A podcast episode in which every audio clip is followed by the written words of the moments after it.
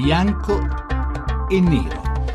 Sono le 18 e 13 minuti, benvenuti a Bianco e Nero, vi do subito il numero dove aspetteremo le vostre telefonate, le vostre opinioni sul tema della puntata di oggi, 800 05 05 78 è il numero verde che potete, che potete comporre. Mi interessa molto sapere la vostra opinione di voi che ci seguite, perché al di là di quella degli addetti lavori, dei politici, degli esperti, dei, degli analisti, dei giornalisti, quello che è interessante è vedere come oggi sul tema di cui parleremo, che detto molto eh, sinteticamente questo, è giusto o no pagare il riscatto per i rapiti, eh, per i rapimenti tipo quello di Greta e Vanessa, rapimenti eh, commessi, fatti da terroristi, da bande di tagliagole, da bande armate, da radicali islamici, da quello che sia, è giusto o no pagare questi, eh, questi riscatti? Perché mai come su questo tema in qualche modo vale il bianco e nero, perché se si va a guardare su Twitter, su Facebook, ma anche sui giornali,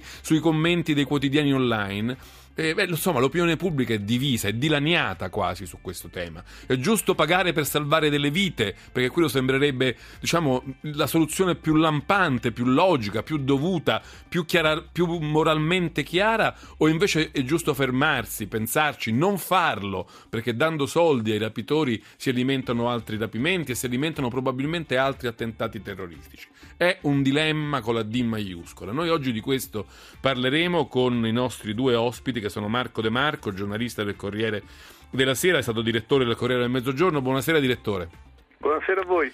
E con Gianfranco Cattai, presidente del FOXIV, che è la Federazione Organismi Cristiani, Servizio Internazionale di Volontariato, che, organi- che raccoglie molte eh, ONG, organizzazioni non governative che fanno proprio volontariato anche in paesi molto a rischio. Buonasera, dottor Cattai buonasera e grazie dell'opportunità. Allora, noi parleremo di questo, anche perché poi, da un lato ho detto che niente come questo dilemma, come questo tema incarna un po' lo spirito della puntata e della trasmissione bianco e nero, però attenzione perché poi ad andare a vedere un po' più a fondo è molto difficile avere posizioni così nette, o tutte bianche o tutte nere soprattutto chi interviene più seriamente su questi temi, vede le due facce di ogni medaglia, magari più propenso verso una modalità che verso l'altra. Noi lasciamo perdere, diciamo, quello che si è infiammato sui social network, dove eh, nei confronti di Greta e Vanessa sono state dette le cose più orribili e più irripetibili. Cerchiamo di riflettere e vedrete che quando arriveremo a riflettere in maniera seria, beh, anche il bianco e nero, nonostante il nome della trasmissione, eh, avrà qualche sfumatura in più. Sentiamo però, prima di cominciare, come sempre, Daniele Mecenate. Greta e Vanessa, la vicenda si è chiusa positivamente per le due cooperanti italiane tornate a casa venerdì, ma il dibattito sul riscatto divide l'opinione pubblica. E anche se il governo nega di aver pagato i famosi 12 milioni, due correnti di pensiero si scontrano in questi giorni sull'argomento. È giusto pagare, fare di tutto, anche l'indicibile, per salvare vite umane, secondo una delle due linee di pensiero. Secondo l'altra invece è un errore che potremmo pagare caro alimentando l'industria dei sequestri e finanziando gli attentati dei fondamentalisti in casa nostra. Siamo il bancomat dei terroristi, titolava il quotidiano Libero nei giorni scorsi, soffiando sul fuoco delle polemiche per la liberazione esosa delle due infermiere di Al-Qaeda, come le definisce sempre lo stesso giornale. Secondo le riflessioni affidate ai maggiori quotidiani nazionali, l'Italia poté sconfiggere il fenomeno dei sequestri bloccando i beni dei familiari degli ostaggi per impedire di pagare i riscatti. Perché ora abbiamo scelto di cedere? Obiezioni giuste, ma allora cosa bisognerebbe fare? Lasciare i rapiti nelle mani dei tagliagole, condannarli a morte certa? Per qualcuno bisognerebbe fare in modo che chi va in zone di guerra abbia un permesso preventivo dello Stato. Per altri chi viene liberato con un riscatto deve restituire la cifra. Per altri infine non si deve pagare nulla per non cedere al ricatto e poi succeda quel che succeda.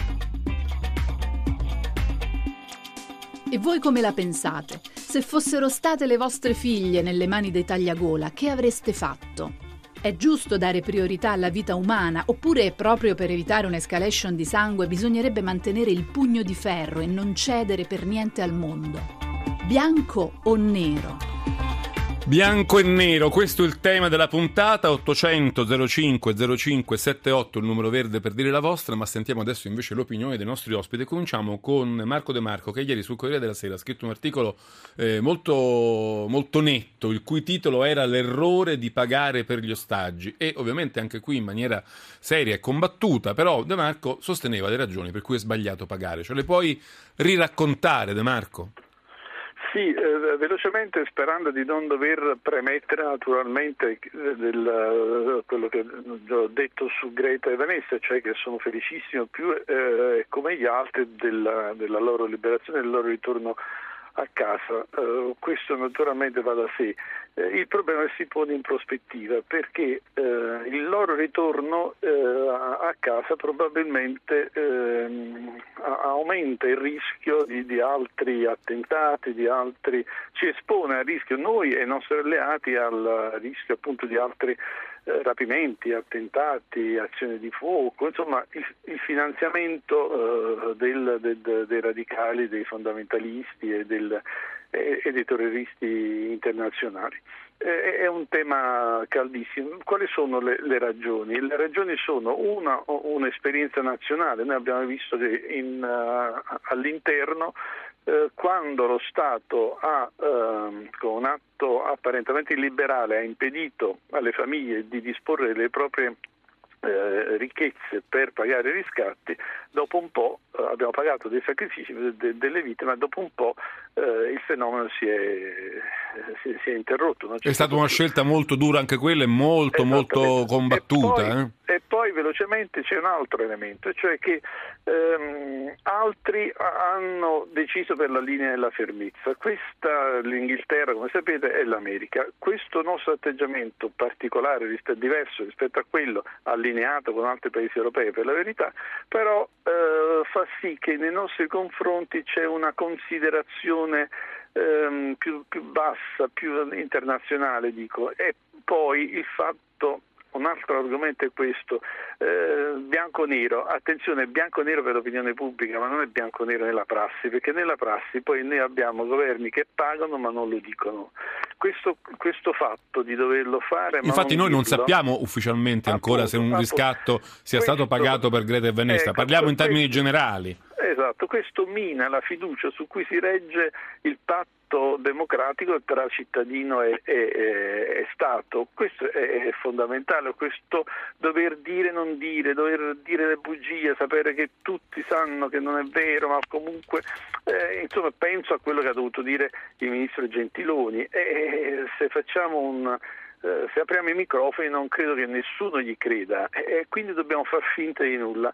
Allora noi le abbiamo, le abbiamo, provate tutte, abbiamo provato anche una via di mezzo per la verità. Marco ti fermo su questo perché non mettiamo tutta la carne al fuoco okay, all'inizio, okay, okay. Uh, sviluppiamo la discussione. Sentiamo Gianfranco Cattai del Foxiv che una, un'esperienza eh, lunga su questo fronte ce n'ha perché di volontari eh, che sono partiti per paesi anche molto a rischio, le, il Foxiv ne ha viste passare tanti e alcuni hanno anche avuto problemi anche di sicurezza. Quindi volevo conoscere, dottor Cattai, la sua opinione in generale sulla, sulla, sulla questione, poi andremo più nel dettaglio.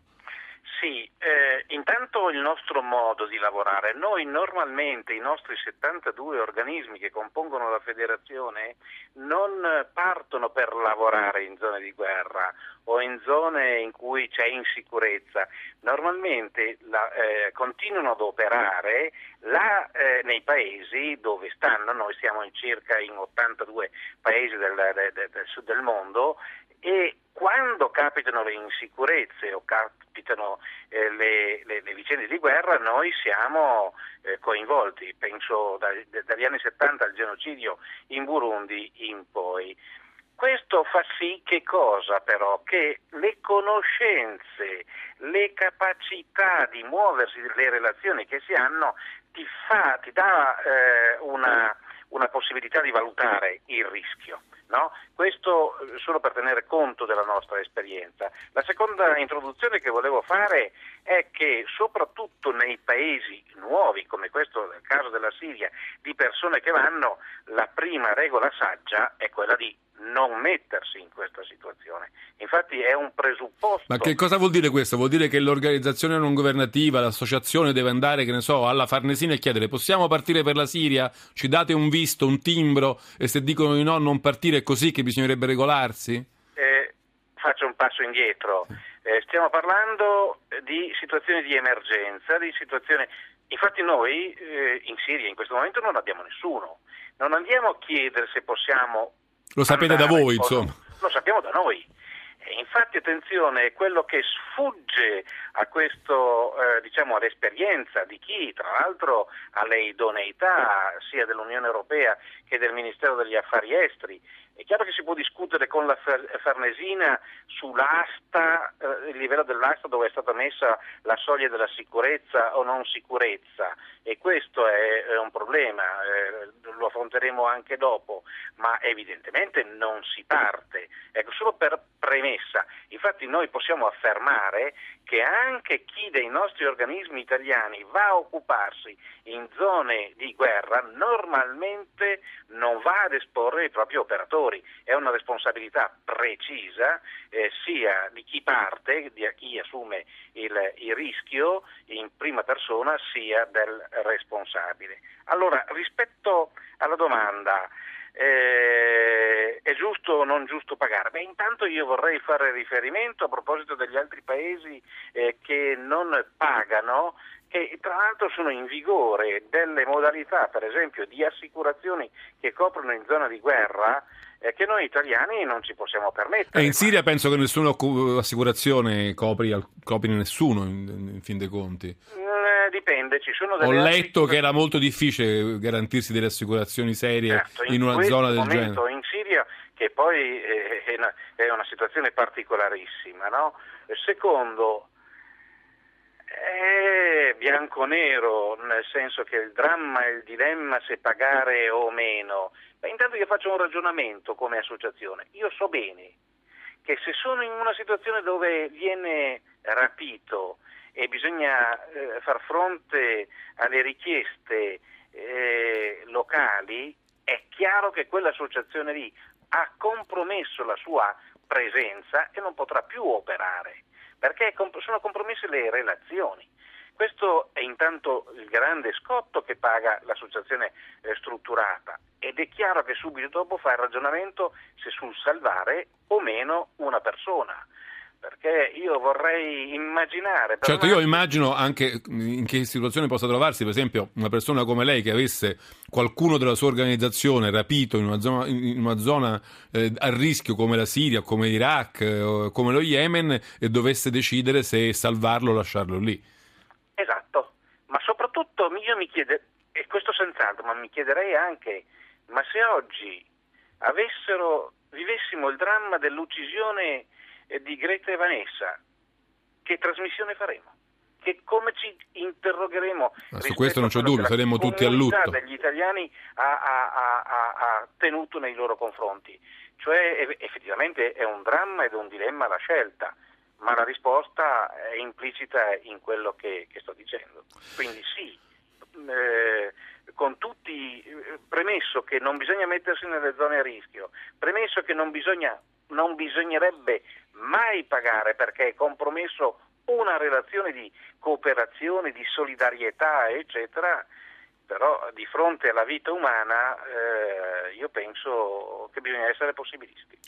Bene, noi da qui dobbiamo ripartire perché tra poco arriva il GR regionale. Proprio su questo punto io ripartirei poi con eh, il direttore Marco De Marco. Cioè noi facciamo questa trasmissione oggi, anche se volete, non dico a cuor leggero perché il cuore non è mai leggero in queste situazioni, ma possiamo farla, come dire, ad occhio asciutto, possiamo farla guardando ai fatti con eh, un certo distacco. Certo, se noi oggi dovessimo, avessimo davanti a noi la notizia della morte, dell'uccisione di Greta e Vanessa, forse non saremmo qui a porci gli stessi interrogativi, forse ce ne sarebbero altri. Tornerò quindi subito dopo la ehm, la trasmissione del GR regionale da Marco De Marco per riflettere meglio con lui su questo punto che ha evocato, che ha evocato Gianfranco Cattai e poi su molti altri che sentiremo nel proseguo della trasmissione. Vi ricordo ancora 800 05 0578 il numero verde per le vostre opinioni su questo punto che mi interessano particolarmente e poi eh, torniamo a discuterne qui a, a,